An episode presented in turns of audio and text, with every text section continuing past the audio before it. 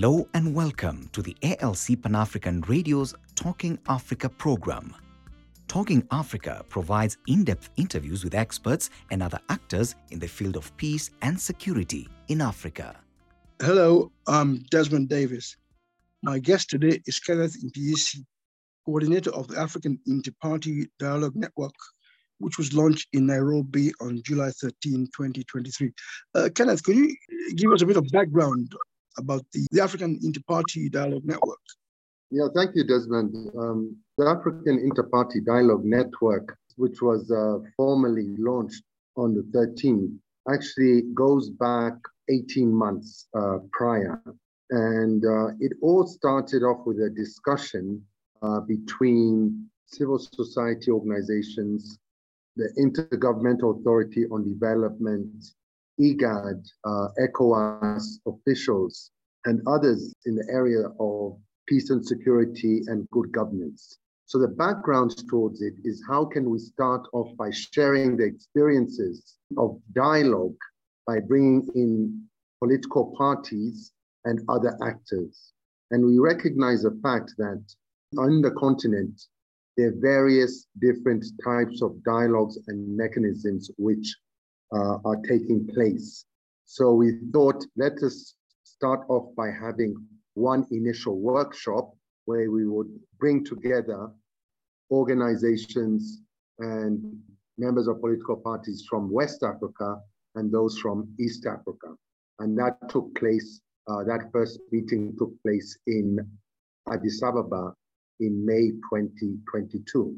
And uh, one of the outcomes of that uh, meeting, we found that there was a need to establish a network that has taken uh, since May last year to, to now reach this point of formally launching this network. But it seems as if you're actually just focusing on uh, party politics, multi-party politics, and the problems that arise within the political system. There's more to it than just that with the problems in Africa, isn't it? Yes, definitely. And we're taking it from a certain different angle because we're also looking at it from the angle of how political parties can also be constructive, and they are very important actors in conflict prevention and in reducing rivalry and tensions, which are often associated with multi party systems, but also in terms of their potential role in conflict resolution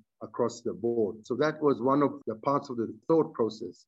But another important element is that uh, political parties seem only to be awoken or engaged in particular activities during the electoral period, whereby they are key actors in governance, not only during electoral periods. And have got important roles to play.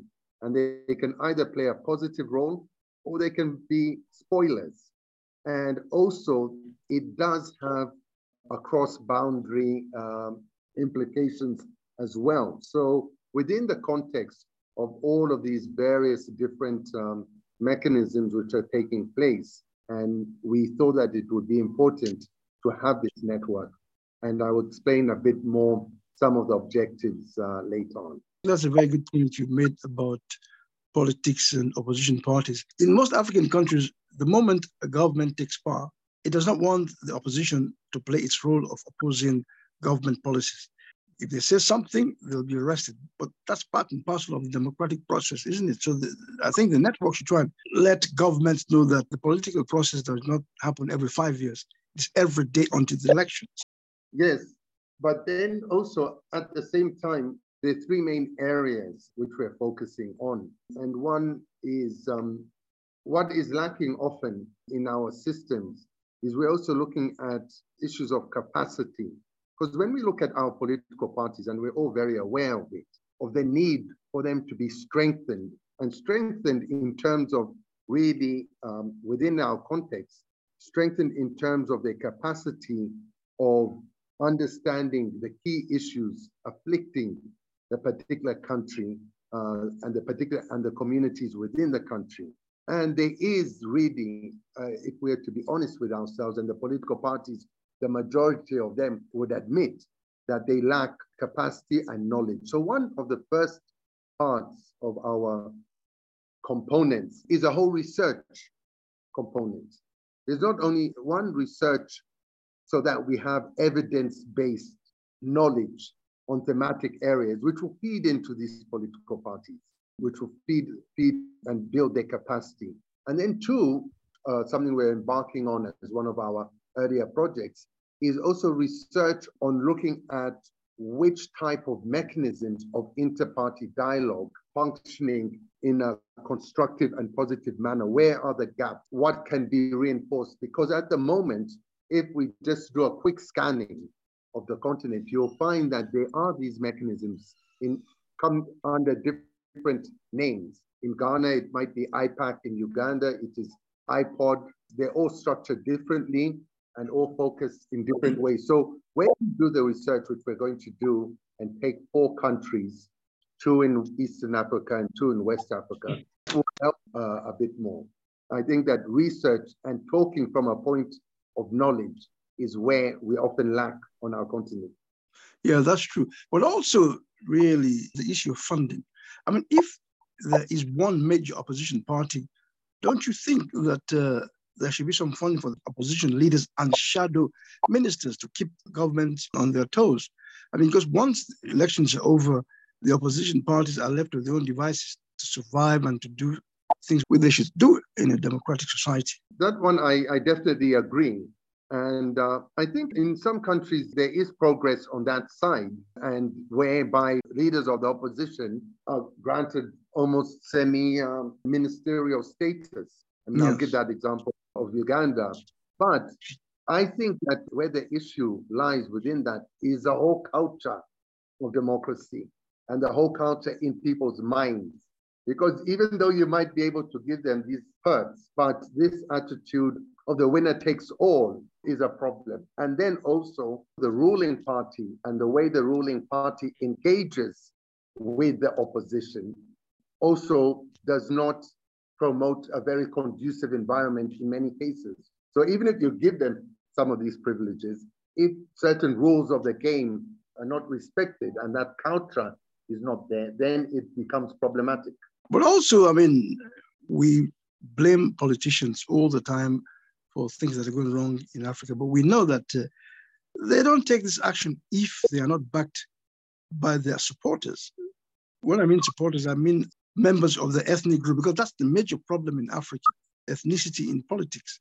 And that is where we have a problem. Don't you think so? Yeah, I think it is a, definitely a, a problem. And again, I think, yes, there is ethnicity, but then again, the responsibility of, of our politicians who many times instrumentalize this ethnicity to their own benefits. And yes. there are examples of some countries whereby the leadership, that's where I believe that all of these things really boil down to leadership, honesty, and some seriousness. There are some countries which won't necessarily need to mention where there are positive movements towards reducing ethnic tensions with deliberate steps which then again filters down into the whole culture of democratic culture of dialogue. Uh, as you mentioned, I think in terms of the attitude towards these political parties, uh, from, mainly from the ruling parties. Yes. And that we're trying to create, there are going to be these platforms for dialogue where there'll be these engagements and interactions between the various parties so that there is that culture of dialogue, of even sitting in the same room as one another.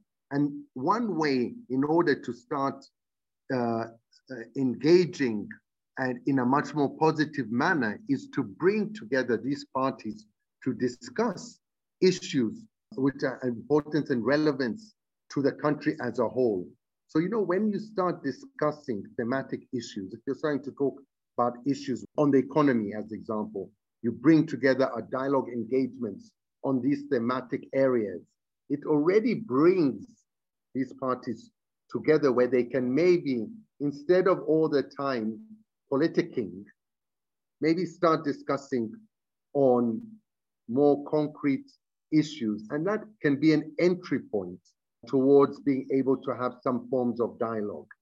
And I think that if we even look at what has happened in some countries where they have inter-party dialogue mechanisms, you'll find that even the mere fact that a ruling party and opposition parties can even be in the same room to even start any discussion is already an achievement. Yes. Uh, in, uh, in, in, in, in, uh, in, in one sense. So that is that is that is um, that is one of the major goals of the network as well. But, but I mean, inter-party dialogue. What does that entail? Because I'm thinking of, say, the government at least briefing major opposition leaders about what's going on in the country economically, politically, and also in terms of security, which I don't think happens in Africa. That's why we have a problem coming together to resolve these issues. Because, I mean, opposition parties are excluded from all of this. In other parts of the world, opposition parties, opposition leaders speak with the president or the prime minister every week. Will that work in Africa? Apart from just a dialogue to say, how are you? What's going on? You've got a very good point, and that is part of what we are aiming at. And you yes. see again, some of these mechanisms exist. I'll mention sometimes with all its different faults and so forth, but just say I won't name countries, but like you'll find that there is, and it's not only one, but there are a number of them whereby you have this an inter-party type of dialogue yes. forum where the leaders of the parties come to discuss issues which have been brought to the table. So the head yes. of state does not come in as head of state. He sits on the same level as the other leaders yes. of parties. And that is an opportunity whereby the political parties can raise issues where they are on equal footing. It is not perfect, but I have witnessed it is at least a beginning where they can start talking about substantive issues. And that is why when we do this research, we're going to try and look at the best practices because often, like usual, we are not aware what many countries are doing. As I mentioned, elements. And some of these mechanisms are actually yielding some positive results, which eventually are actually seen when at the end of the process. It might not be seen necessarily, but meaning that there's a much more, I won't say harmonious engagement between between the parties. I mean, you are in Kenya, and uh, it's obvious that there's no cooperation between uh, the government of President Ruto and the opposition led by Raila Odinga. And it's almost a year now since the election, and uh, the chaos is still ongoing. How do you think, from your own experience, this should be resolved? Because it seems as if President Ruto is digging his heels in, and uh, Odinga is also digging his heels in, and the process is the people who are suffering. Exactly, and I, again, it's this the issue of, of leadership, in my own personal view. And you see, again, I think you're kind of pointing out at something because you're maybe implicitly trying to mention, well, out of all countries, you know, Kenya do have all of these mechanisms which I'm talking about. Yes. So even if we have mechanisms, you know, how do we move forward? And it's a difficult question to answer, but I think again, that issue of maturity and honesty. I know it sounds like a very fluffy kind of idea. I think that stability also lies with the leadership. I was just the other day, we were just having a small discussion, and uh, somebody just mentioned that when people are told to protest, they don't necessarily know what they're protesting about. I mean, they have grievances, but now again, I mean, I wouldn't necessarily go into all of the intricacies of this, but I think that there has to be a certain level of um, introspection also on how we engage. And you are right, it is uh, the grass that suffers. Yes. So in the process, I mean, are you going to involve civil society? When I mean civil society, ordinary people to explain to them what this process is all about, so that they themselves can understand that they should not be used by politicians to create problems within their own societies. Exactly. Uh, totally agree with you. And that is also why this network does not only include political parties, but it also includes civil society and other stakeholders, including the private sector, who yes. never really engage in this. So, meaning that a multi stakeholder uh, type of engagement.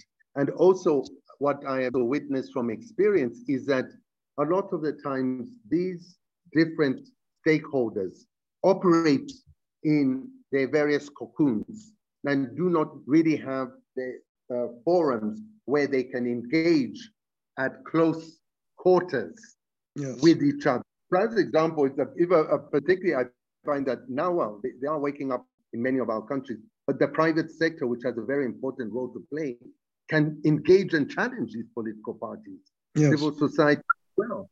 And when we talk about civil society, we're not only talking about civil society organized organizations. So the larger, because again, that's part of our problem. So it has to be a whole inclusive uh, component. And particularly also in the network, uh, the youth are very much present. And one of the founding members uh, of this network are the African Youth Initiative Network. And yes. we're going to have specific engagement uh, with the youth because we know Africa being a young continent. Um, yes. We have to take into consideration all of those issues relating to the youth. The AIPDN is hosted by the IGAD Mediation Support Unit, and the secretariat itself is managed by the Social Innovation Africa. How did this come about? I mean, has IGAD got the potential to move things forward? I think uh, they do, and part of it is actually if we like it, one issue which always comes up with these various dialogue mechanisms which yes. exist is the issue of ownership.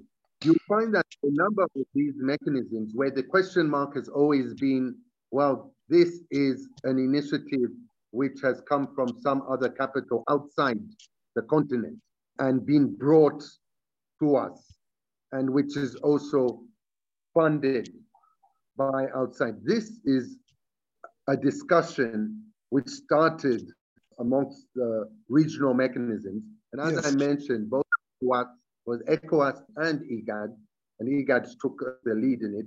And one important aspect of it is that if we like it or not, IGAD is an intergovernmental organization. So you have the government representatives.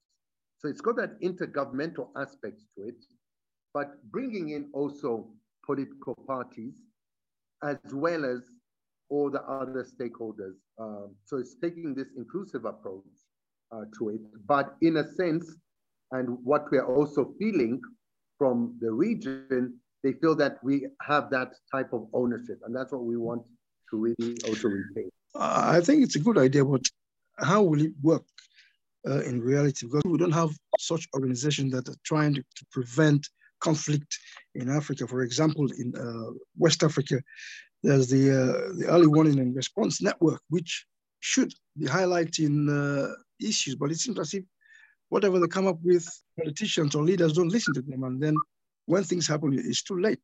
So, I mean, will they listen to uh, your organization? I think we're trying to play the long game. Yes. The long game. So that means it's not dialogue of one day or one workshop and then we all go back, you know, wherever we came from.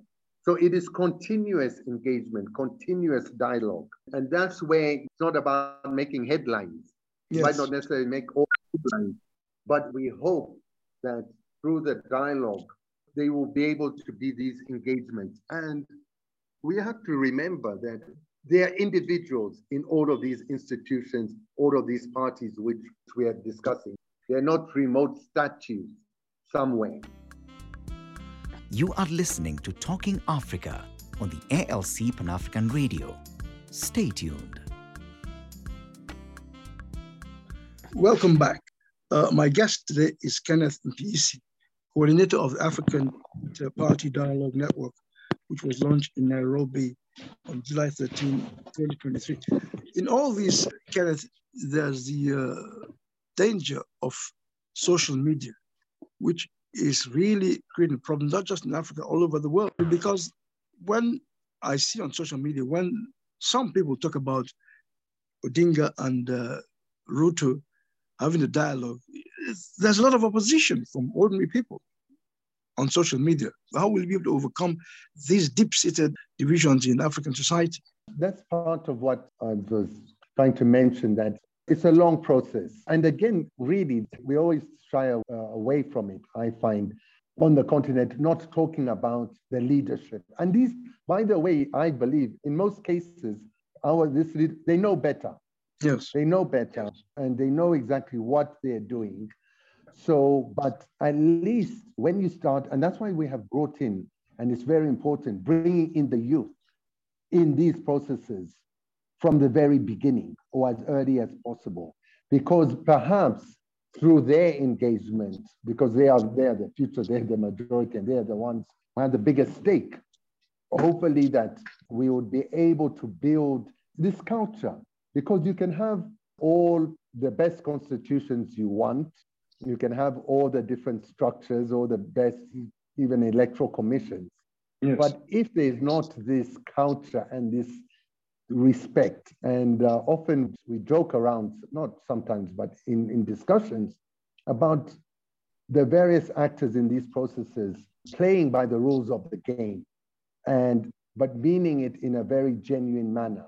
And yes. sometimes some people say that the problem in some countries is that they had not even agreed on which game they're playing. So how can yes. they reach the rules? Well, so, exactly. That's the point I was about to make. You see, in mm. Africa, most countries have just adopted a hybrid system of governance. You have a president and his ministers who are not members of parliament, and you have the parliamentarians. So, I mean, you have the American system and the British system. How will that work in Africa where you need to have a more coordinated governance system because if the ministers are not in parliament to answer questions, how will things work?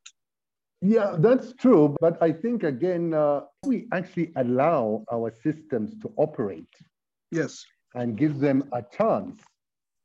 Then all what you're saying is possible. But because we do not allow them to operate, and we, we are the same ones who are actually shooting ourselves in the foot. Yes. And yes, we can always have that discussion even in more advanced, as they call them, advanced uh, or developed uh, democracies.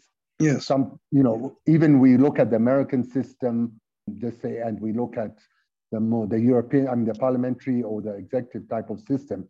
Yes. Everybody has their pros and cons. You know, even when we say how democratic are elections in a place which is really a two-party system or so forth and various, but at least you are allowing the system to operate. Yes. But our problem of too much interference uh, in it, I think, is a major issue. But hopefully, through all of these dialogues and engagements, which are not only just for talking, but also to support the system where you see there glaring um, issues which are structural which need to be changed. And some of the issues which are also raised already in some of the national inter-party dialogues are issues of funding, yes. financing political parties. They're, they're the issues of the restrictions and the liberties, the restrictions on political parties' operations. There are obviously uh, issues which are raised about the electoral processes, the electoral systems itself, um, and these are issues which are raised um, in these type of forums, which hopefully do come to the forefront and where they can be uh, changes and uh, amendments. Yeah, what about the issue of the proliferation of political parties? I mean, doesn't that actually negate the governance system? Because people then have such a huge choice, then the, the votes are just wasted, more or less, isn't it? No, definitely. And, you know, a lot of the parties are briefcase parties. exactly. And um, quite a lot of research which has been done. You know, they have yes. many yes. have over 80 parties, even I think some others 100, 120. Yes. But yeah. you only find that there are about four or five of them which actually have a constituency of any stature. So definitely you have a good point there because um, those are some of the questions. What should be the criteria, what should be the regulations around that. And what you do find, and you've hit a very pertinent point there, because even in the current inter-party dialogue mechanisms, they have certain criteria for membership. Yes. Not everybody can be part of the club. Not because you want to necessarily exclude them, but you also have to have people of the club, members of a club, in a sense, inverted commas, who actually have a constituency, who are yes. responsible to people. So that is also another danger, as you're saying, because some of these other smaller parties or individuals can end up being spoilers. They don't represent yes. anybody, and yes. they end up really becoming uh, a bit of a problem. So this is where, again, what we're already aware of, this also came out strongly in that first meeting of ours, whereby all of our mechanisms are so different, the criteria of membership. I'll give you an example. Uh, in some of these national dialogue forums, you find yes. that to belong to that forum, you should at least have one member of parliament, which is fair enough. That's a good enough criteria. But then yes, yes, uh, in, in another country, in country Y, they say yes, but we also include those parties which have representatives at the local level. Which mechanism, which criteria is um, no, more effective? It should be the national level, I think. Don't you think? Possibly, but then I'll give you an example of X country whereby the one particular party might have one member of parliament. Yes. But then he's still included in this club where the others have 200 and something. Yes. And another one has 30. And then what you might find, and this is one of the points of discussion, then what you might find is that there are some parties which might not be represented in parliament, but you might find that they're very strong at the district level, at yes. the local governance level. So the point about it is that, and I think that that's a point you're getting to, is about the representation and the, the real voice of the people. I personally think that it is good to have a mix uh, because some of these, for various, and I believe obviously the voice of the people and the engagement is better represented at the most local or most basic level and where you actually get hear the real concerns and uh, views and engagement of the people. Yes, there's also another problem whereby mm. voters vote for people for a certain party, and then when they get to parliament, mm. Things are looking good. They cross over to the government, like we, we saw, like we saw in Kenya, and that should not be the case because the people voted for them because they were representing yeah. the party they supported, not the government party. Uh, how do you overcome that? That is a problem, and that is one of the structural problems. Should we put it that this flow, what they call floor crossing, you know, can be banned? Some countries, you're not allowed to do that. And if you do that, you know, they, they have to have a by-election or something yes. or, or some sort. Mm-hmm.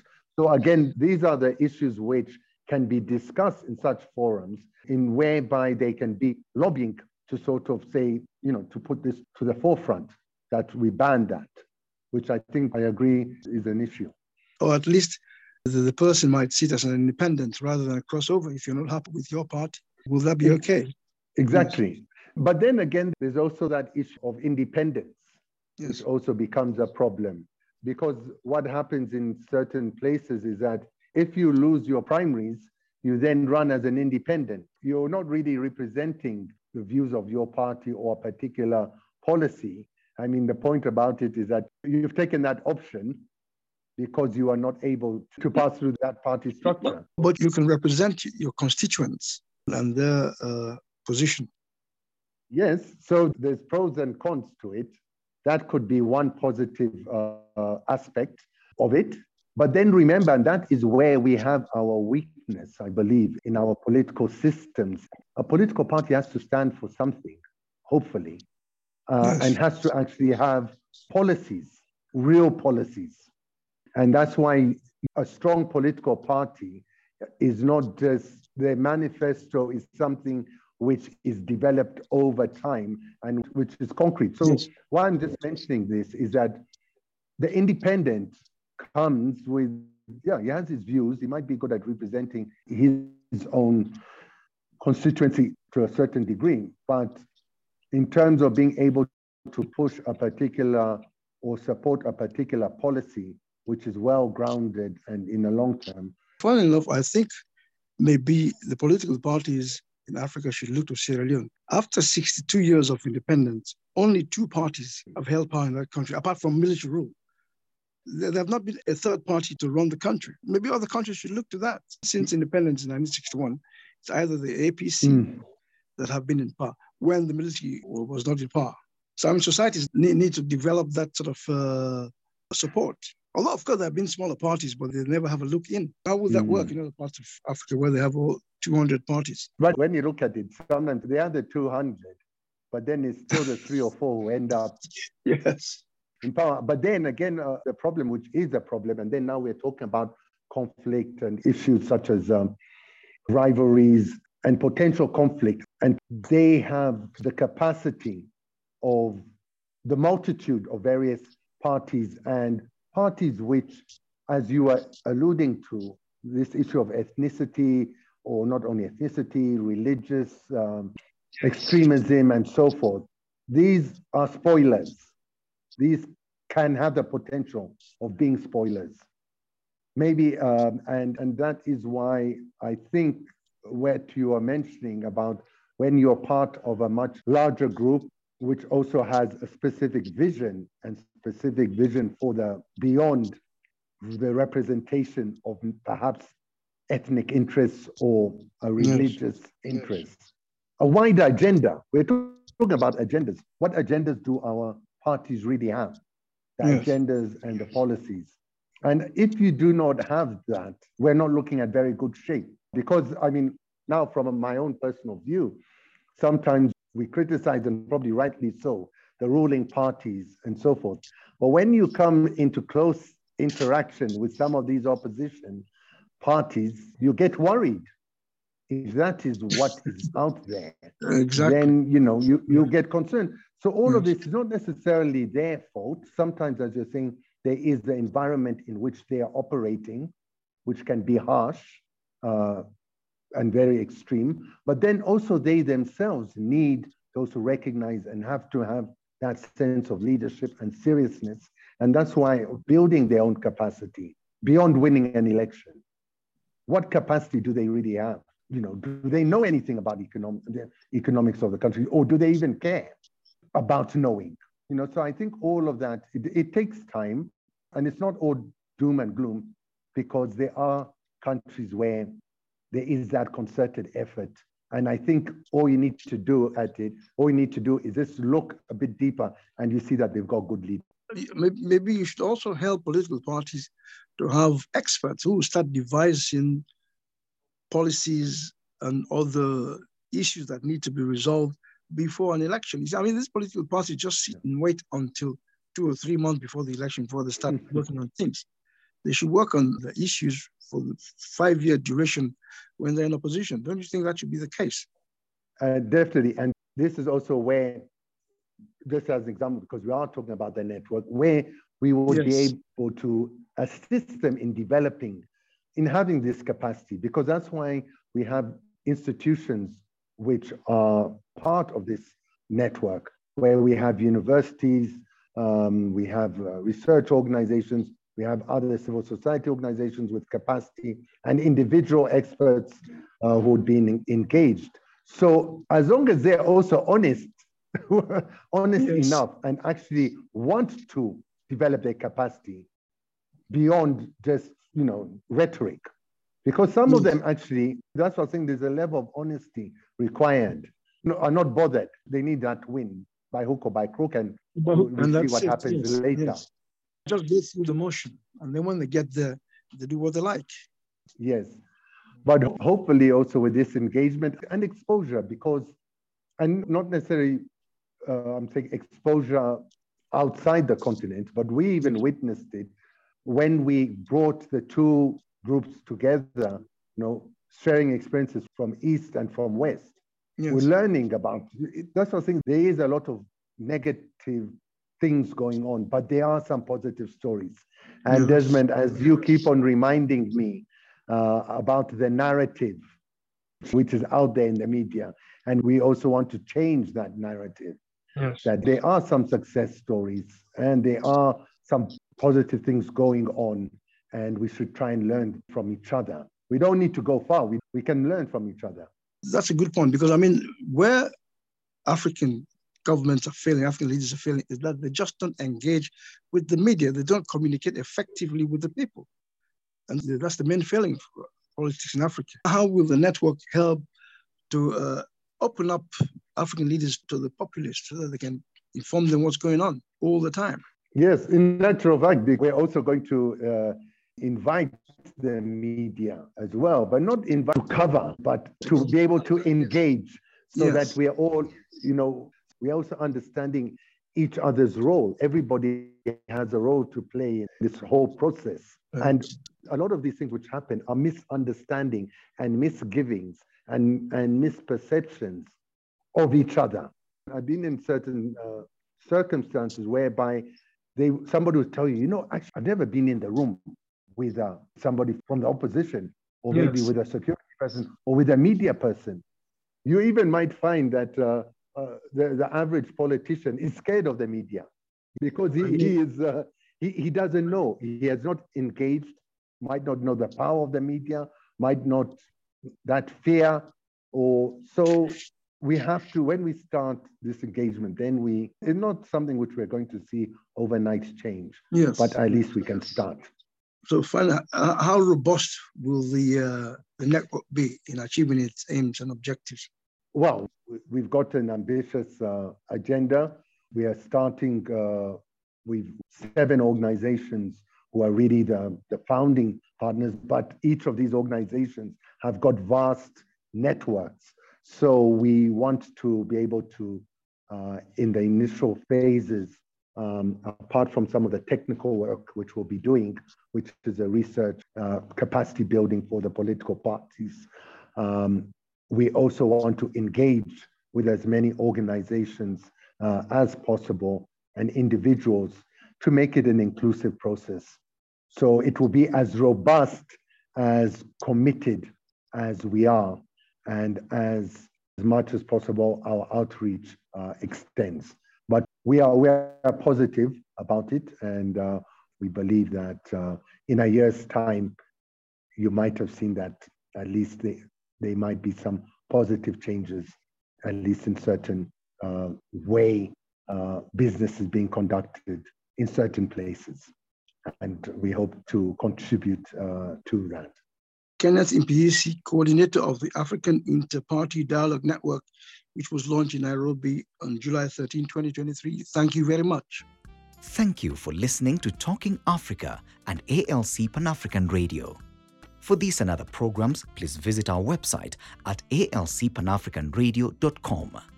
You can also follow us on Twitter at Radio ALC and on Facebook at African Leadership Center. For feedback on this and other programs, please send an email to info at africanradio.com.